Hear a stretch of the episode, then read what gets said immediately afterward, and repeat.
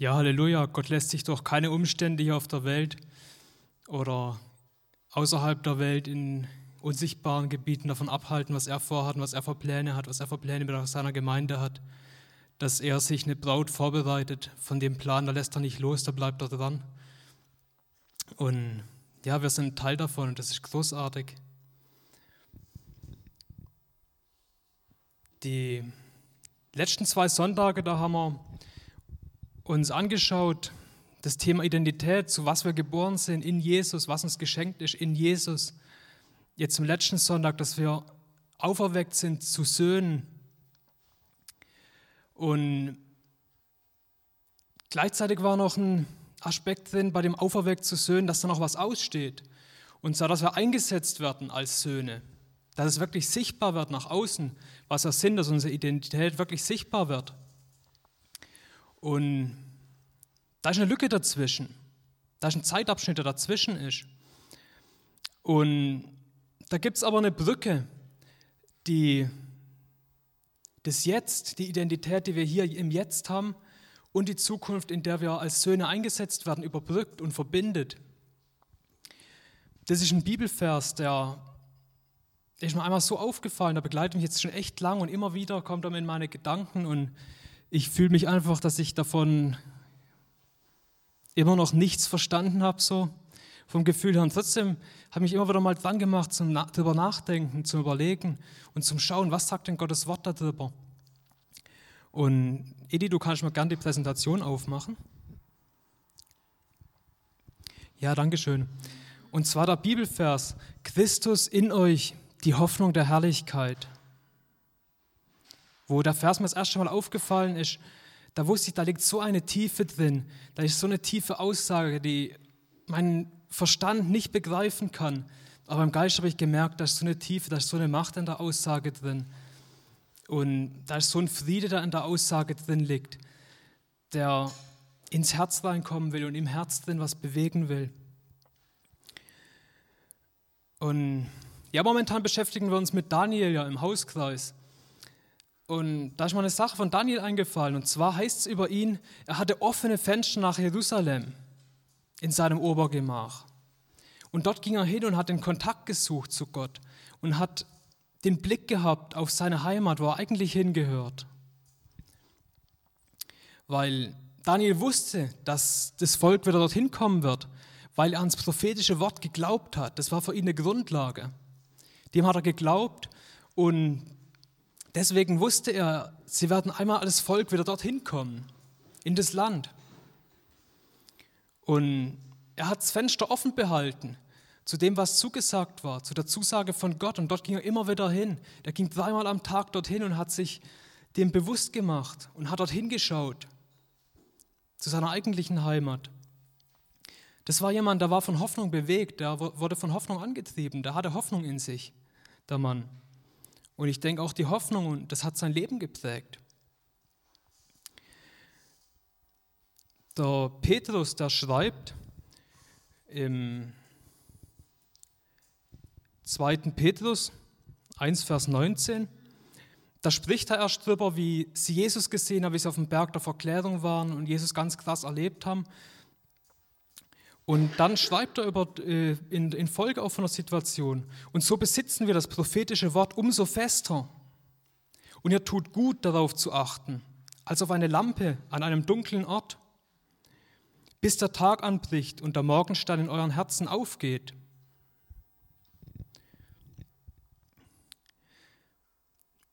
Vielleicht erinnert ihr euch auch noch an die, den Traum, den die ähm, ach, ich kann was so schlecht Namen Esther genau, weitergegeben hat, wo sie die Gemeinde gesehen hat, die in einem dunklen Raum war, aber der Raum war trotzdem erfüllt mit einer Präsenz von Gott, mit einem, mit einem Licht von Gott. Und hier heißt es auch, die Hoffnung, das prophetische Wort, das ist eine Lampe, die an einem dunklen Ort leuchtet. Und die ist uns geschenkt.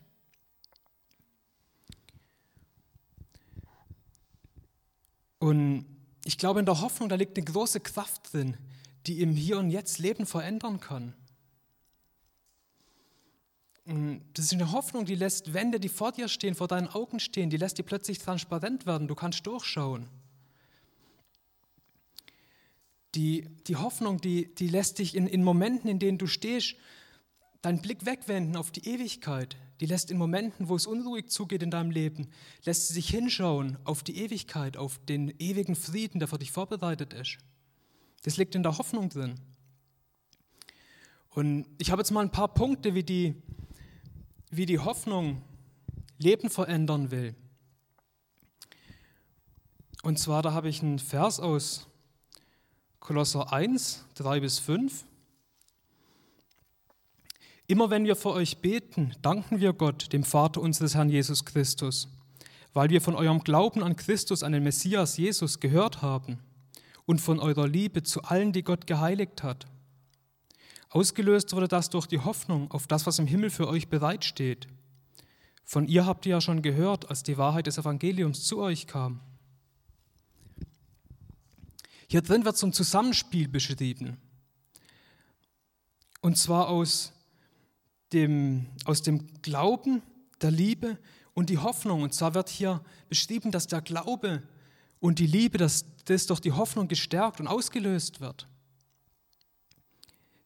Hier in Vers 5, dass genau der Glaube, da wurde bekannt, da, die, die haben das mitgekriegt. Das wurde äh, drumherum, da haben sie gesagt, wow, das sind Leute, die haben wirklich einen Glauben. Und gleichzeitig wurde auch bekannt, die haben eine Liebe zu Mitmenschen. Und hier wird beschrieben, dass die Hoffnung auf das, was in der Zukunft liegt, auf das, was vorbereitet ist, dass es für die Person in der Gemeinde dort der Grund war, dafür offen zu werden und in dem Glauben so zu wachsen, der Liebe so zu wachsen. Und Glaube, Hoffnung und Liebe, das, ist ein, das sind sehr bekannte Aussagen aus Kolosser 13. Das sind die drei, die drei Dinge, die bleiben werden in alle Ewigkeit. Und das sind drei Sachen, die in Einklang miteinander sind und die einander unterstützen. Und eine Hoffnung ohne Liebe, das funktioniert doch nicht. Wenn ich was nicht liebe, dann hoffe ich doch auch nicht darauf, dass es eintritt.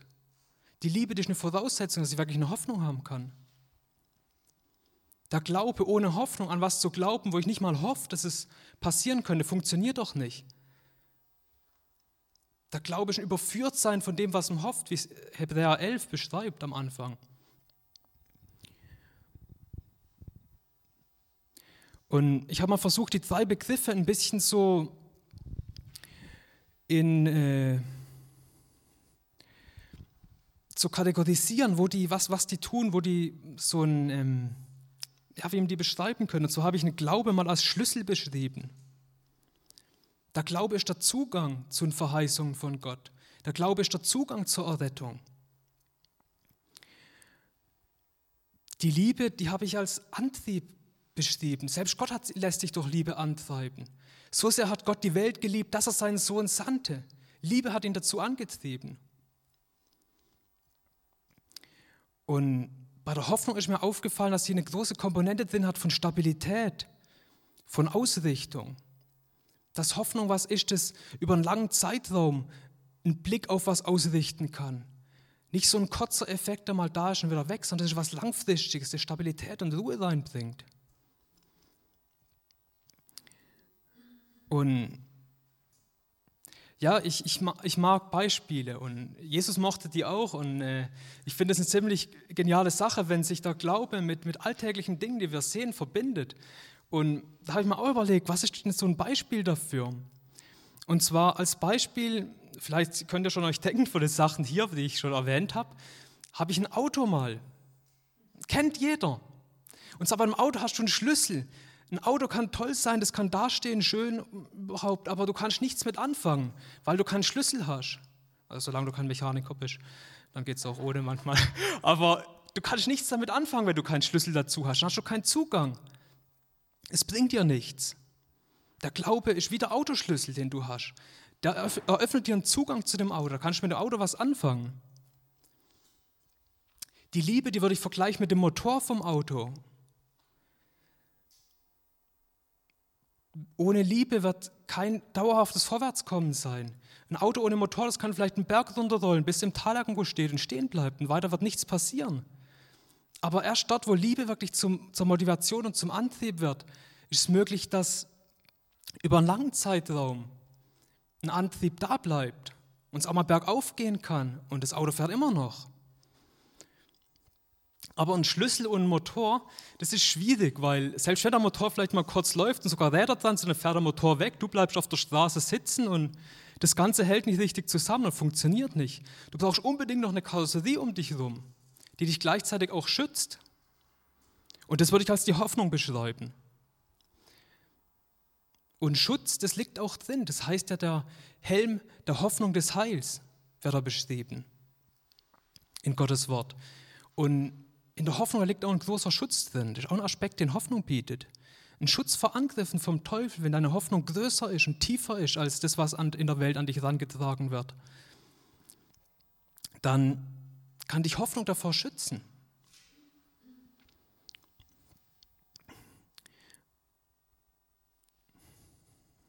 Ja, und wenn wir schon bei Autos sind, da ist mir auch gerade noch, äh, Carlo, du hast schon mal gemeint, dass es vermisst aus der äh, USA.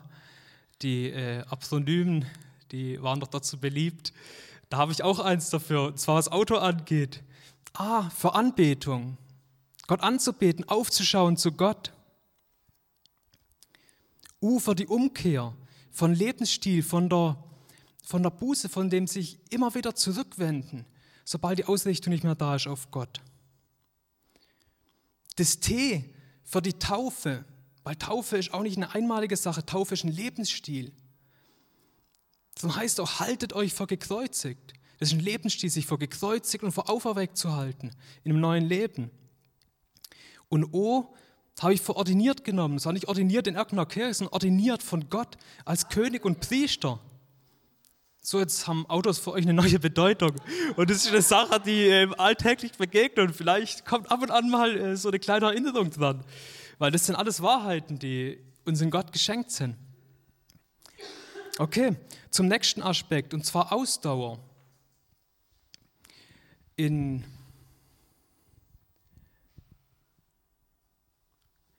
Im zweiten Korinther 4, 16 bis 18 steht, deshalb verlieren wir nicht den Mut, denn wenn wir auch äußerlich aufgerieben werden, so werden wir doch innerlich jeden Tag erneuert. Denn die kleine Last unserer gegenwärtigen Not schafft sein unermesslich ewiges Gewicht an Herrlichkeit. Uns, die nicht auf das Sichtbare starren, sondern nach dem Unsichtbaren Ausschau halten. Denn alles, was wir jetzt sehen, vergeht nach kurzer Zeit. Das Unsichtbare hat aber ewig Bestand.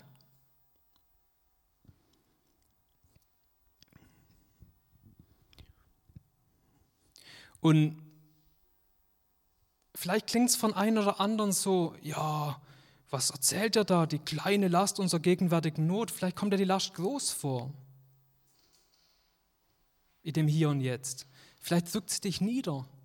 Vielleicht kannst du da nicht ganz übereinstimmen, die kleine Last. Vielleicht sieht es für dich wirklich wie eine riesengroße Last aus, eine unbewältigbare Last.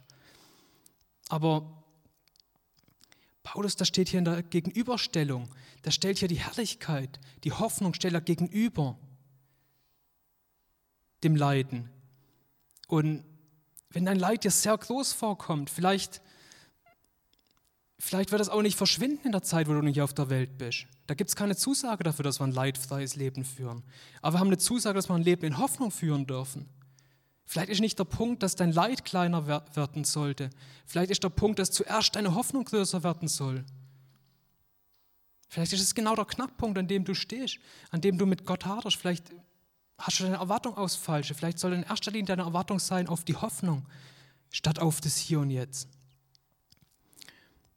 Und nochmal eine Stelle im zweiten Korinther. Da wir nun eine solche Hoffnung haben, so gehen wir mit großer Freimütigkeit vor. Hoffnung ist auch was, das befreit, weil es eine Ausrichtung gibt, die übers Hier und Jetzt rausgeht.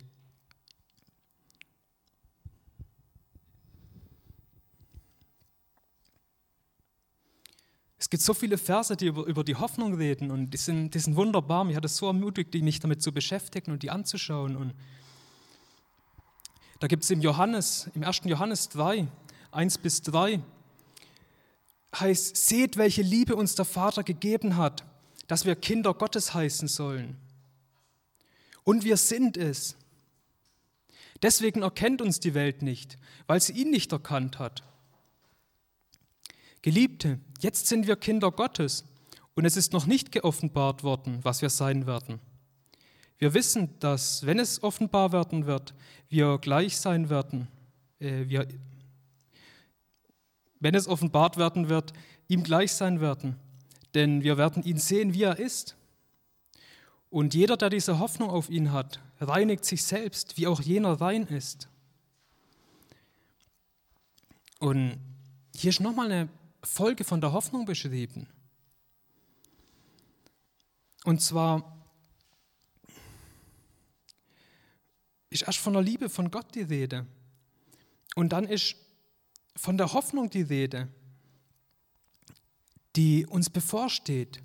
Und dann als so Nachsatz kommt, und jeder, der diese Hoffnung auf ihn hat, reinigt sich selbst, wie auch jener rein ist. Weil dort, wo die Hoffnung wirklich stark wird in deinem Leben drin und groß wird, dort kommt plötzlich aus deinem Herzen raus der Wunsch, dass du schon jetzt und hier dich anpassen möchtest und dass dein Herz schon jetzt und hier sich zu dem hinzieht, zu den Standards, die Gott in der Ewigkeit auch für dich vorbereitet hat. Dass du schon jetzt die Art in deinem Leben leben möchtest, die dich in Zukunft erwartet. Und dann wird es plötzlich natürlich. Und dann ist nicht irgendwie, ach, als Christ muss ich und sollte ich, sondern dann ist es plötzlich in der Hoffnung, da verändert sich dein Leben, weil dein Blick ausgerichtet wird auf was Ewiges und was längerfristiges. Da gibt es noch mehr Verse, die die Aussage unterstreichen. Ich habe hier aus Titus 2, 11 bis 13.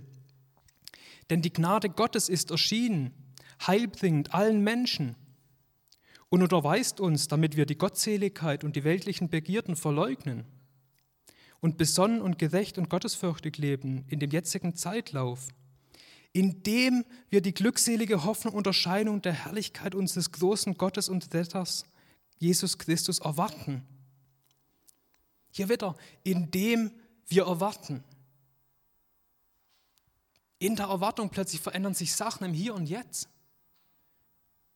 Und Veränderung im, durch eine Hoffnung, das ist kein Zwang. Das ist ein Privileg, das ist ein Geschenk.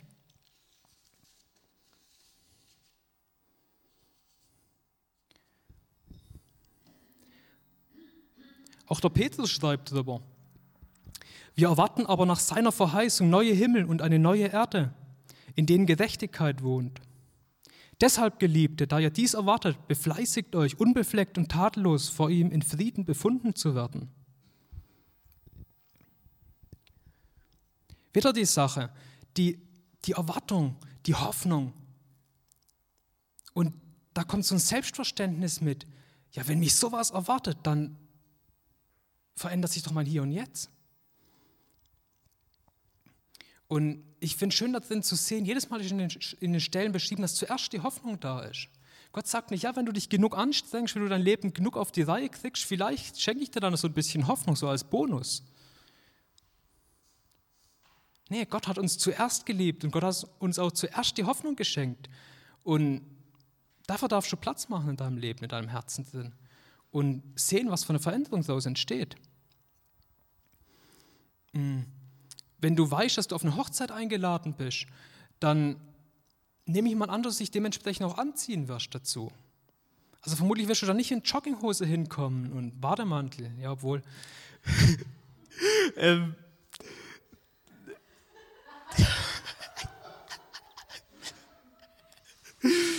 äh, nur für kurze Zeit Bademantel, okay. Manche wissen, was gemeint ist. Aber wenn du weißt, dass du auf eine Hochzeit eingeladen bist, dann wirst du dich doch passend dazu anziehen. Dann ist nicht so, oh, so ein Mist, jetzt muss ich mich ordentlich anziehen. Also ich hoffe doch bei den Hochzeiten, auf denen du eingeladen bist, freust du dich drauf. Und du freust dich auch schick anzuziehen dafür. Ein Unterschied ist vielleicht ein Gerichtstermin oder irgend so was Unangenehmes, wo du vielleicht dich auch ordentlich anziehst, aber das hat nicht unbedingt die Freude und äh, erst im Hintergrund das Motivation. Wenn du natürlich nicht mal weißt, dass du auf eine Hochzeit eingeladen bist, wenn du gar nicht keine Hoffnung hast, was soll dich dann antreiben, dich schick zu machen? Wenn dein Sofa deine einzige, dein einziges Ziel ist, ja, dann ist die Jogginghose ja der passende Anzug dazu, dann ist es ja normal. Aber wenn du weißt, du bist auf, eine, auf einer Hochzeit und wenn du dann noch dazu weißt, du bist nicht einfach nur ein Gast auf einer Hochzeit, sondern du bist die Braut, da wirst du dich doch vermutlich dazu passend anziehen, wenn du das weißt. Wenn du es mitgekriegt hast, dass du die Braut bist auf der Hochzeit. Ich weiß von Andi hat es nicht mitgekriegt, die hat verschlafen, hat die Hochzeit ein bisschen später angefangen. Die war nicht ganz so pünktlich dran mit sich richten. Das war auch spannend. Der Bräutigam war aber geduldig, der hat vorne gewartet und wir haben auch einen geduldigen Bräutigam mit uns. Das ist wunderbar.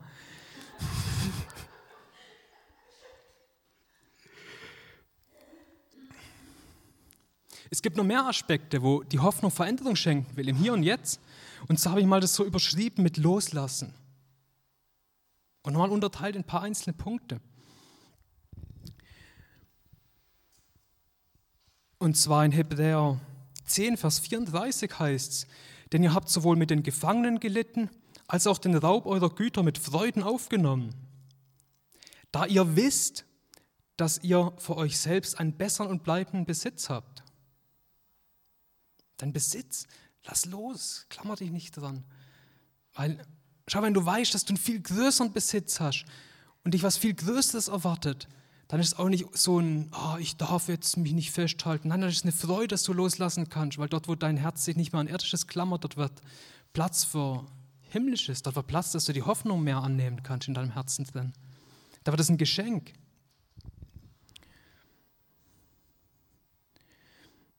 Der Timotheus, der schreibt auch über Besitz. Und zwar über reiche Leute. Und da gehört jeder von uns hier dazu. Wir gehören zu den reichsten 10% auf der Erde hier. Also selbst jemand, der vielleicht das Gefühl hat, er hat nicht so viel, er hat viel weniger als andere. Also hier in dem Land hier ist eigentlich jeder reich.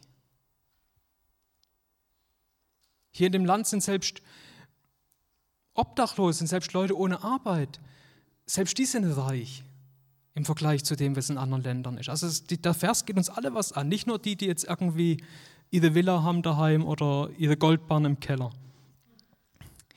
Den Reichen in dem gegenwärtigen Zeitlauf gebiete nicht hochmütig zu sein, noch auf die Ungewissheit des Reichtums Hoffnung zu setzen, sondern auf Gott, der uns alles reichlich darreicht zum Genuss.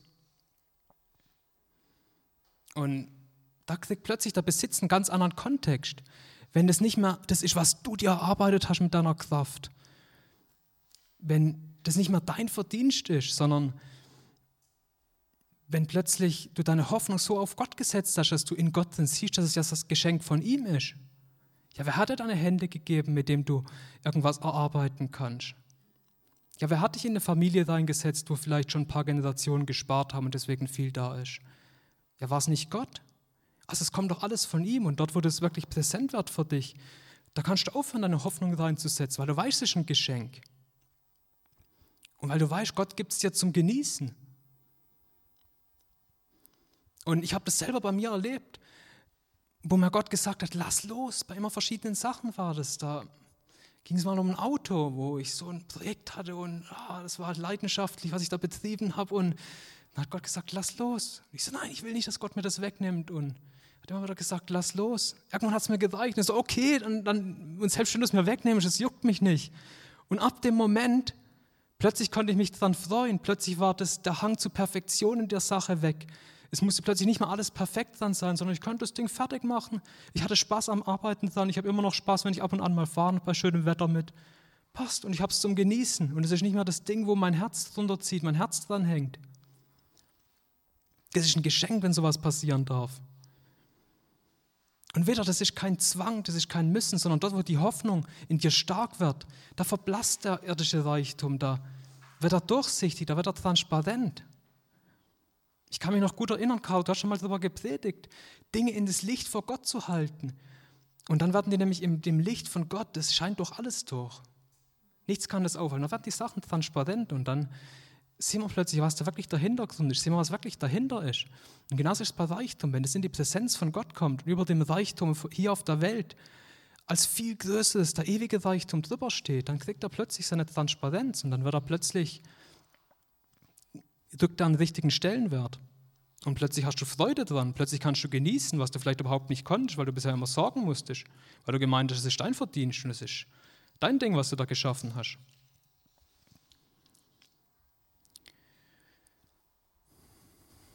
Es gibt noch einen weiteren Vers, den fand ich echt interessant in dem Zusammenhang. Und zwar, Jesus hat 70 Jünger ausgeschickt in verschiedene Gebiete von Israel und die haben da krasse Sachen erlebt. Dämonen sind ausgefahren und die haben Leute geheilt und äh, die sind zurückgekommen und sich gefreut, die Dämonen sind uns untertan. Das war für sie so, wow, das hat sie umgehauen. Da waren sie total begeistert. Aber Jesus verpasst ihnen plötzlich so einen Dämpfer, das sagt so, nee, nee, freut euch nicht darüber, dass euch die Dämonen untertan sind. Freut euch, dass die, eure Namen im Himmel angeschrieben sind. Dass ihr im Buch des Lebens seid, dass ihr Hoffnung habt auf Herrlichkeit. Darüber freut euch. Und ich glaube, das gilt für Dienst. Es ist ein Privileg, es ist ein Geschenk in der Gemeinde oder irgendwo an anderen Orten Menschen dienen zu können. Das ist genial. Aber mach das nicht zu deiner Hoffnung, mach das nicht zu deiner Identität, dein Dienst. Sondern genau andersrum. Dien in deiner neuen Identität. Dien, weil du Hoffnung hast. Lieb andere Menschen, weil du geliebt bist. Und nicht andersrum. Und dann wird nicht mehr das, was passiert, zentral. Und dann ist nicht die Enttäuschung da, weil du schon zehn Jahre von einer Person betest und du siehst keine Veränderung. Weil es ist nicht deine Freude dass die, und dein erstes Ziel, dass die Person sich verändert, sondern es ist dein Ziel, die Gemeinschaft mit Gott zu suchen. Und das wird deinen Blick wegziehen von vielen Dingen, die hier auf der Welt passieren, wird deinen Blick verändern. Und das geht noch weiter, das Loslassen. Das ist ein Thema, das geht ziemlich tief. Da heißt es im Hebräer 11, andere aber wurden gefoltert, dass sie die Befreiung nicht annahmen, um eine bessere Auferstehung zu erlangen. Es geht auch um dein eigenes Leben. Lass los. Es ist nicht nur der Tod gemeint, es ist dein Anspruch gemeint. Gott hat dich geschaffen, Gott hat dich in deiner Hand. Wenn du an dein Leben Anspruch stellst und denkst, du hast ein Recht an deinem Leben, dann glaubst du nur Lüge. Du kannst es glauben, weil Gott dir einen freien Willen gegeben hat. Aber eigentlich ist Gott, der Schöpfer, der Einzige, der einen Anspruch an deinem Leben hat. Und da war die Hoffnung auf die Auferstehung, auf die Herrlichkeit wirklich groß wird. Da war plötzlich dein eigenes Leben gar nicht mehr so wichtig und gar nicht mal so zentral, weil du ein viel größeres Leben hast, weil du plötzlich nicht mehr jetzt auf die nächsten 20 Jahre in deiner Rente irgendwie dann dich noch vorbereiten musst, sondern du bereitest dich jetzt vor auf die nächsten Millionen Jahre in der Ewigkeit. Und plötzlich ist das Leben hier gar nicht mehr so wichtig als Selbstzweck in sich selber, sondern wird plötzlich das Leben hier auf der Welt wichtig im Hinblick auf die Ewigkeit, weil das dein Sprungbrett ist, auf dem du ganz kurz Anlauf nehmen kannst und abspringen kannst. Für mehr reicht es nicht, die paar Jahre hier auf der Welt.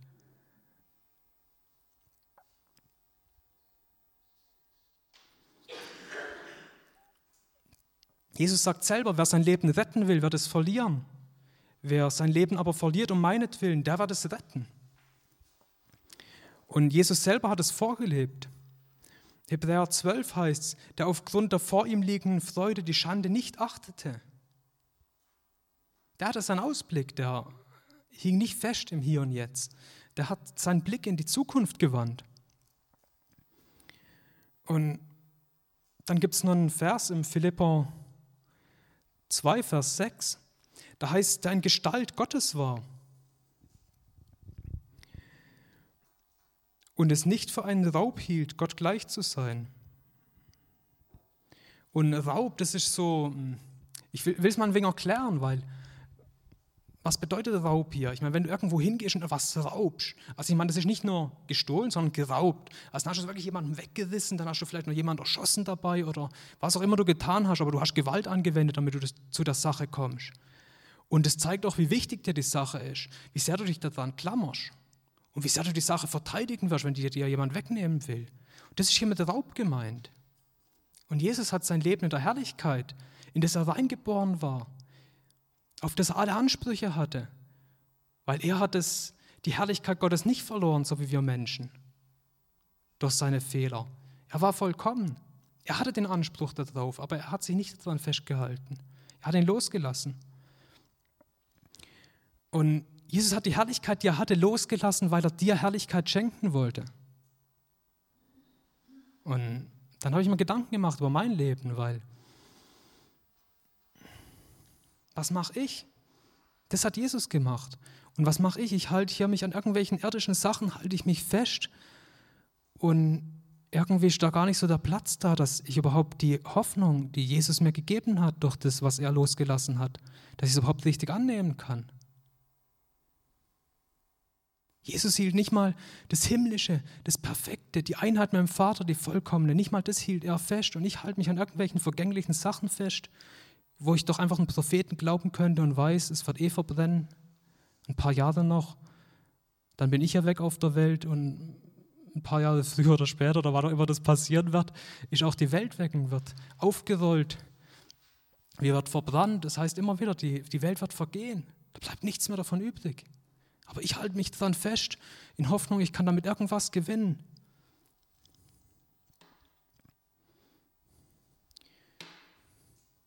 Er, der doch seinen eigenen Sohn nicht verschont, sondern ihn für uns alle hingegeben hat, wie wird er mit ihm uns nicht auch alles schenken? Hier sind wir wieder mit dem Blick auf Jesus.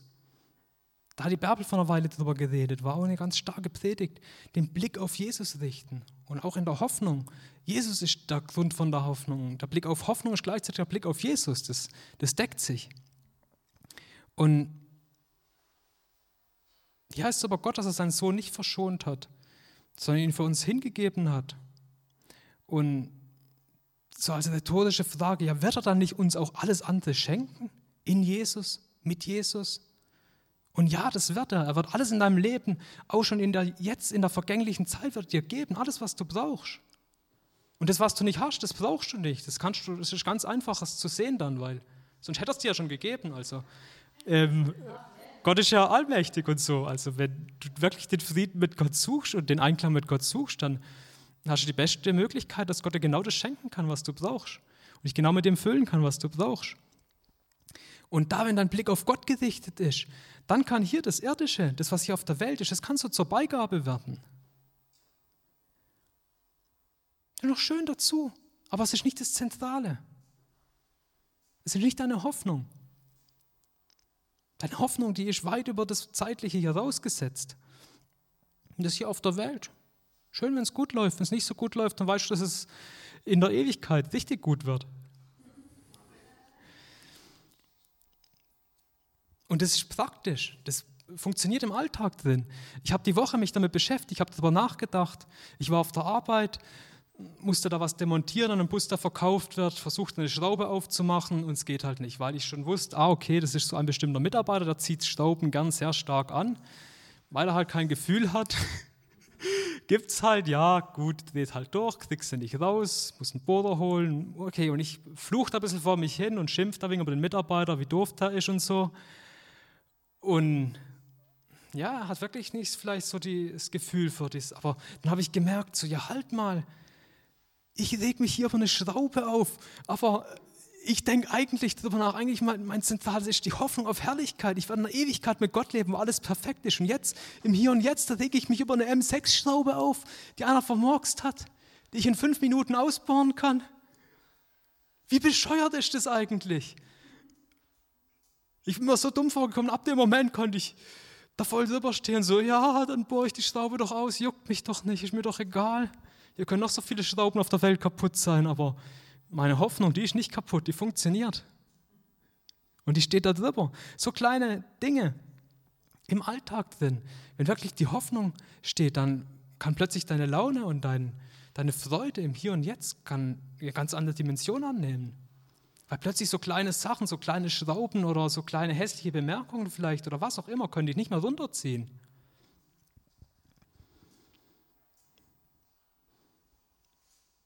Und immer wird schon angeklungen mit den verschiedenen Bibelstellen, dass es so eine Sache ist, die sich so gegenseitig ergänzt.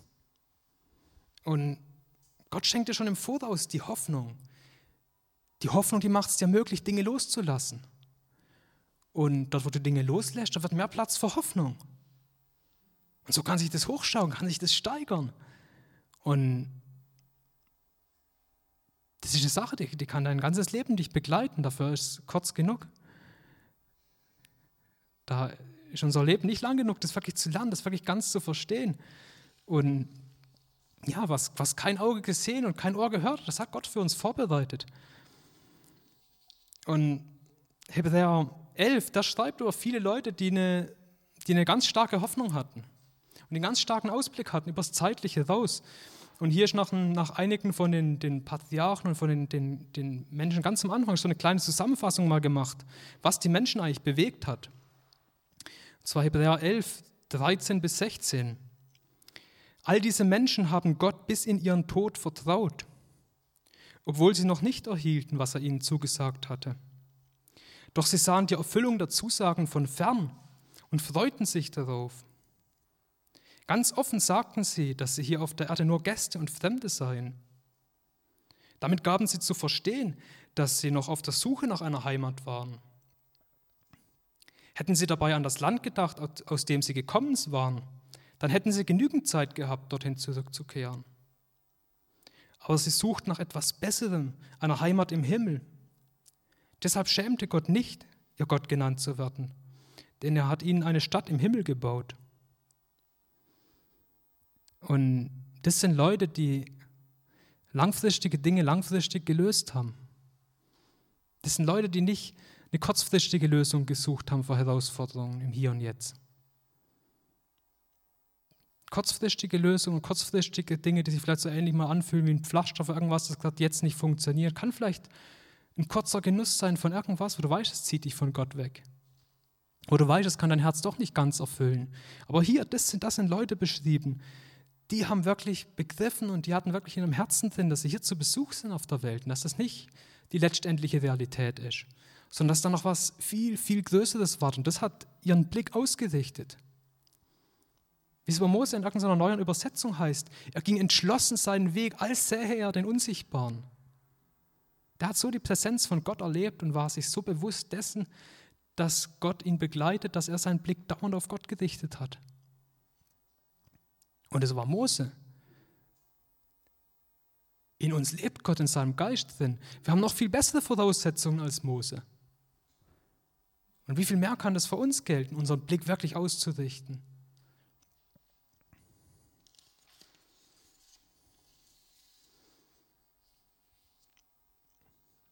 Und ich habe auch ein wenig angeschaut, das sind jetzt so die Auswirkungen. Wie wirkt sich die Hoffnung in deinem Leben aus? Das waren jetzt so ein paar Punkte. Und ich habe einige Dinge gefunden, wo denn die Hoffnung herkommt, was die Grundlage für die Hoffnung ist. Da habe ich auch noch ein paar Verse dazu. Und zwar, da sind wir wieder beim, beim Thema Geburt. Dem Thema, das auch letzten Sonntag so stark im Mittelpunkt stand. Im 1. Petrus 1, Vers 3. Gepriesen sei der Gott und Vater unseres Herrn Jesus Christus, der nach seiner großen Barmherzigkeit uns wiedergeboren hat zu einer lebendigen Hoffnung durch die Auferstehung Jesu Christi aus den Toten. Und das zeigt auch, dass die Hoffnung nicht irgendwo in der Zukunft zu suchen ist, sondern die Hoffnung, das ist fast ein zentraler Bestandteil von deiner Errettung. Das ist ein zentraler Bestandteil von deiner Wiedergeburt. Das ist in dich reingelegt. Das ist in dem neuen Herz, das in dich, dich eingepflanzt worden ist. Da ist die Hoffnung drin.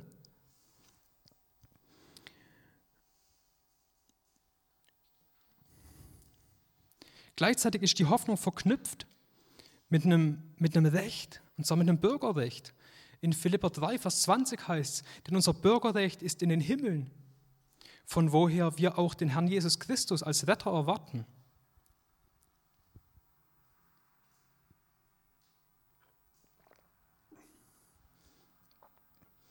Wenn du hier auf der Welt auf die geboren wirst, dann kriegst du ein irdisches Bürgerrecht. Dann gehörst du zu irgendeiner Nation. Und selbst das irdische Bürgerrecht hier kann man dir nicht einfach wegnehmen. Es kann nicht einfach ein Land sagen, so nö, du gehörst hier nicht mehr dazu. Ein Bürgerrecht, das ist dir mit der Geburt gegeben. Und genauso ist das himmlische Bürgerrecht, ist dir mit deiner Neugeburt gegeben. Das ist ein Recht. Nicht, weil du es verdient hast, sondern weil Gott es dir geschenkt hat und Gott hält es, was er es zusagt. Dort ist der, die Grundlage für die Hoffnung, für das Bürgerrecht. Und ja, ich finde es echt stark, weil da kann ich Jenny mal erwähnen. Die ist so eine Person, was das Thema angeht, die mich schon immer wieder ermutigt hat. Nämlich, ich habe bei ihr erlebt, dass sie so einen Blick hat in die Zukunft, so eine Hoffnung hat. Wir haben mal in der Jugend darüber geredet, wie ein perfekter Tag für uns aussieht. Und jeder hatte so irgendwie was, so eine gute Zeit miteinander, eine gute Zeit in Gemeinschaft mit Lobpreis und so weiter. Lauter schöne Sachen, tolle Sachen. Und Jenny so, an dem Tag, wo Jesus wiederkommt, das ist für sie der perfekte Tag. Und schon allein am, am leuchtenden Augen, an der Begeisterung dahin hatten gesehen, es ist nicht aufgesetzt, es ist nicht irgendwie äh, so ein christliches Geschwätz, sondern es ist von Herzen. Und gleichzeitig, vielleicht musst du mich korrigieren, Jenny, aber ich glaube, ich habe auch einen Grund dafür gefunden, weil dort, wo man im Gebet als dabei ist, dann ist ein Gebet von der Jenny immer wieder Epheser 1. Und da wird nämlich auch über die Hoffnung geredet. Und das Gebet habe ich von ihr schon ziemlich oft gehört und ich glaube, dass Gott Gebet erhört und dass es funktioniert. Und zwar da heißt es in Epheser 1, Vers 18, er erleuchtet die Augen eures Herzens, damit ihr wisst, was die Hoffnung seiner Berufung, was der Reichtum der Herrlichkeit seines Erbes in den Heiligen ist. Das ist ein Ding, das kannst du nicht selber machen. Du kannst nicht Hoffnung machen. Da kannst du nicht Hoffnung produzieren. Das geht nicht. Die Hoffnung, die kann dir Gott schenken. Und zu der Hoffnung, und nein, Gott hat dir die Hoffnung geschenkt. So dumm. Aber Gott kann dir die Augen öffnen dafür, dass die Hoffnung da ist. Gott kann dir die Augen öffnen für das, was er in dich reingelegt hat. Und das dürfen wir weiter zu unserem Gebet machen.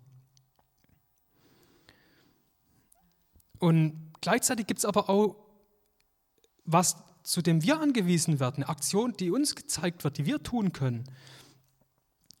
Und zwar heißt in Hebräer 10, Vers 23, wir wollen unbeirrbar an der Hoffnung festhalten, zu der wir uns bekennen. Denn auf Gott ist Verlass, er hält, was er zugesagt hat. Du kannst die Hoffnung nicht erzeugen, aber das, was dir Gott offenbart, das, was Gott dir zeigt, da kannst du dich festhalten. Genauso wie am prophetischen Wort, von dem wir am Anfang ge gehört haben, da kannst du dich festhalten dran. Die Hoffnung, die in deinem Herzen entsteht, da kannst du festhalten. Auf die kannst du aufpassen. Mehr als alles, was man sonst behütet, behüte dein Herz. Denn aus ihm sind die Ausgänge des Lebens. Das ist dein Verantwortungsbereich, dein Herz. Da kannst du manche Dinge drin festhalten und andere Dinge daraus loslassen.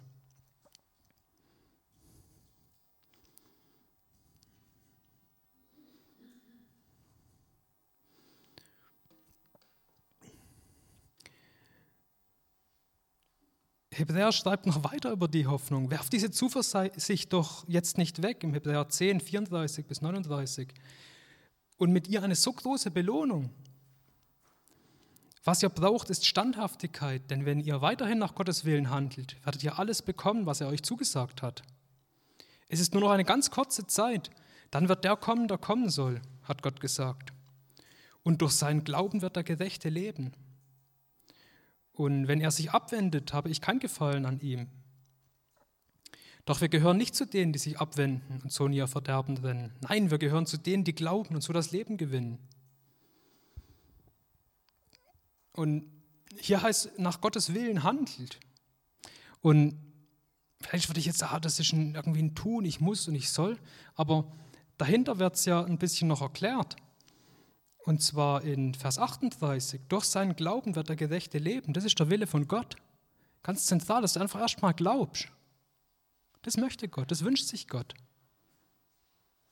Daraus werden auch praktische Dinge entstehen, daraus wird praktische Veränderungen kommen. Aber der zentrale Wille von Gott ist, dass du an ihn glaubst, dass du ihn einfach mal ernst nimmst. Das ist so das Zentrale, was Gott auf dem Herzen liegt. Und hier beschreibt eine ganz kleine Zeit, wo eine Ungewissheit noch da ist. Was hier in der Welt noch passiert, das wissen wir nicht. Da haben wir keine Garantie drüber. Aber da haben wir ein Versprechen darüber, dass alles, was hier passiert, uns zum Besten dient. Also die Zukunft, die wird richtig gut, das ist schon beschrieben.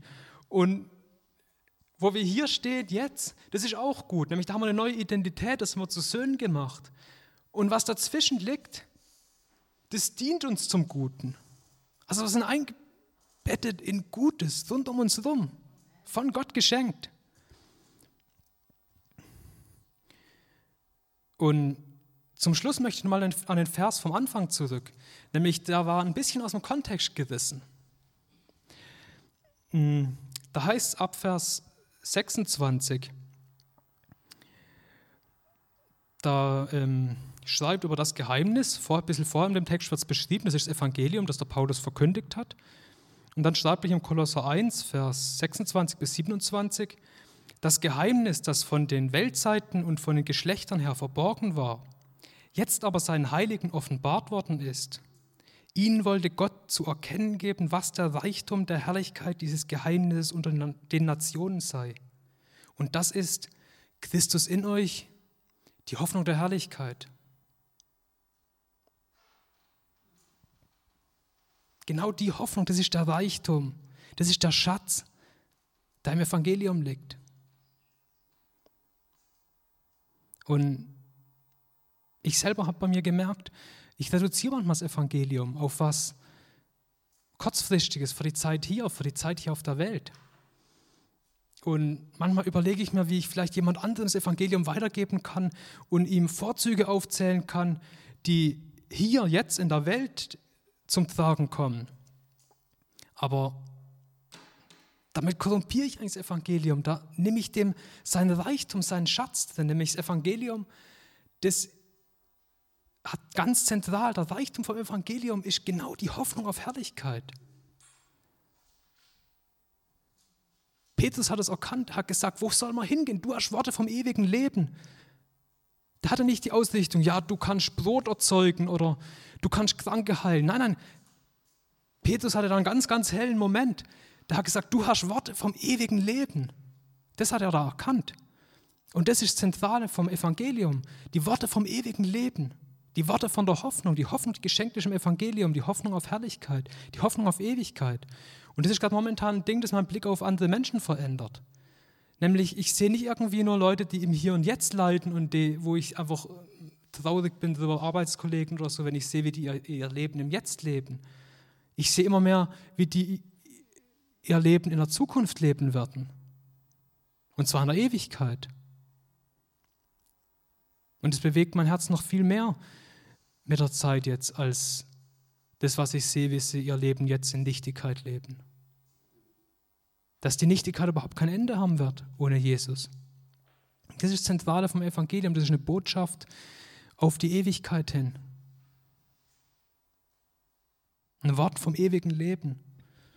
Und das, was hier auf der Welt passiert, das, was Gott hier auf der Welt schenkt, das ist großartig, das ist genial, aber das ist eine kleine Beigabe im Vergleich zu der Hoffnung auf Herrlichkeit.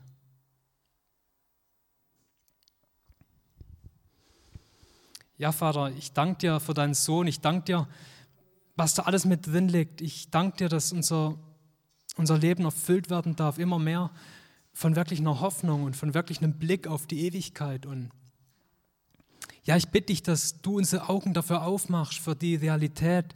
Ich bitte dich, dass du unsere Herzen dafür aufmachst, weil mit unserem Verstand begreifen wir es so oder so nicht. Ich bitte dich, dass es wirklich immer tiefer in unser Herz eingepflanzt wird, was es bedeutet, dass Jesus in uns lebt, dass Jesus in uns eine Hoffnung ist, die weit über alles Vergängliche hier auf der Welt rausgeht. Vater, ich bitte dich, dass wir hier als Gemeinde, ich bitte dich, dass jeder Einzelne hier in der Hoffnung wachsen kann und hier in der Hoffnung Fortschritte macht. Und ich danke, dass da eine Kraft liegt für eine Veränderung, dass da eine Kraft liegt, wie deine Braut immer herrlicher wird und wie durch die Hoffnung der Braut die Hochzeitskleider angezogen werden und die Braut beginnt zu leuchten und die Braut hier in der Welt sichtbar wird. Und wie das Schwert, das dein Wort ist, auch hier in der Gemeinde sichtbar werden wird, dass hier eine Trennung sein wird und dass wir nicht ein beliebiger Verein sein werden hier, sondern wir werden eine Trennung haben. Es wird Menschen geben, die uns hassen und es wird gleichzeitig Menschen geben, die das Licht sehen. Und je heller unser Licht leuchtet, umso mehr Menschen werden uns hassen. Aber gleichzeitig umso mehr Menschen werden die Herrlichkeit erkennen und immer mehr Menschen werden vor die Konfrontation gestellt. Genau die Konfrontation, die du, Jesus, warst hier auf der Welt. Du hast konfrontiert. Du warst nicht beliebig. Du bist nicht gekommen, Frieden zu bringen, sondern Schwert. Aus Liebe. Weil du eine Braut abtrennen willst von der Welt, weil du Menschen retten willst in die Ewigkeit rein. Deswegen musst du Trennung schaffen, weil nicht jeder das will. Ich bitte dich, dass wirklich unsere Augen aufgehen vor die Herrlichkeit, die im Evangelium liegt, vor den Reichtum, der uns geschenkt ist, in Jesus, in der Errettung, in der Botschaft, in den Worten vom Leben. Ich danke dir dafür. Ich danke dir für die Kraft, die da drin liegt. Ich danke dir für dein Wort. Ich danke dir für die Gemeinschaft hier, dass wir einander ermutigen dürfen und miteinander auf dem Weg sein dürfen, dich immer mehr zu erkennen. Danke dafür. Amen.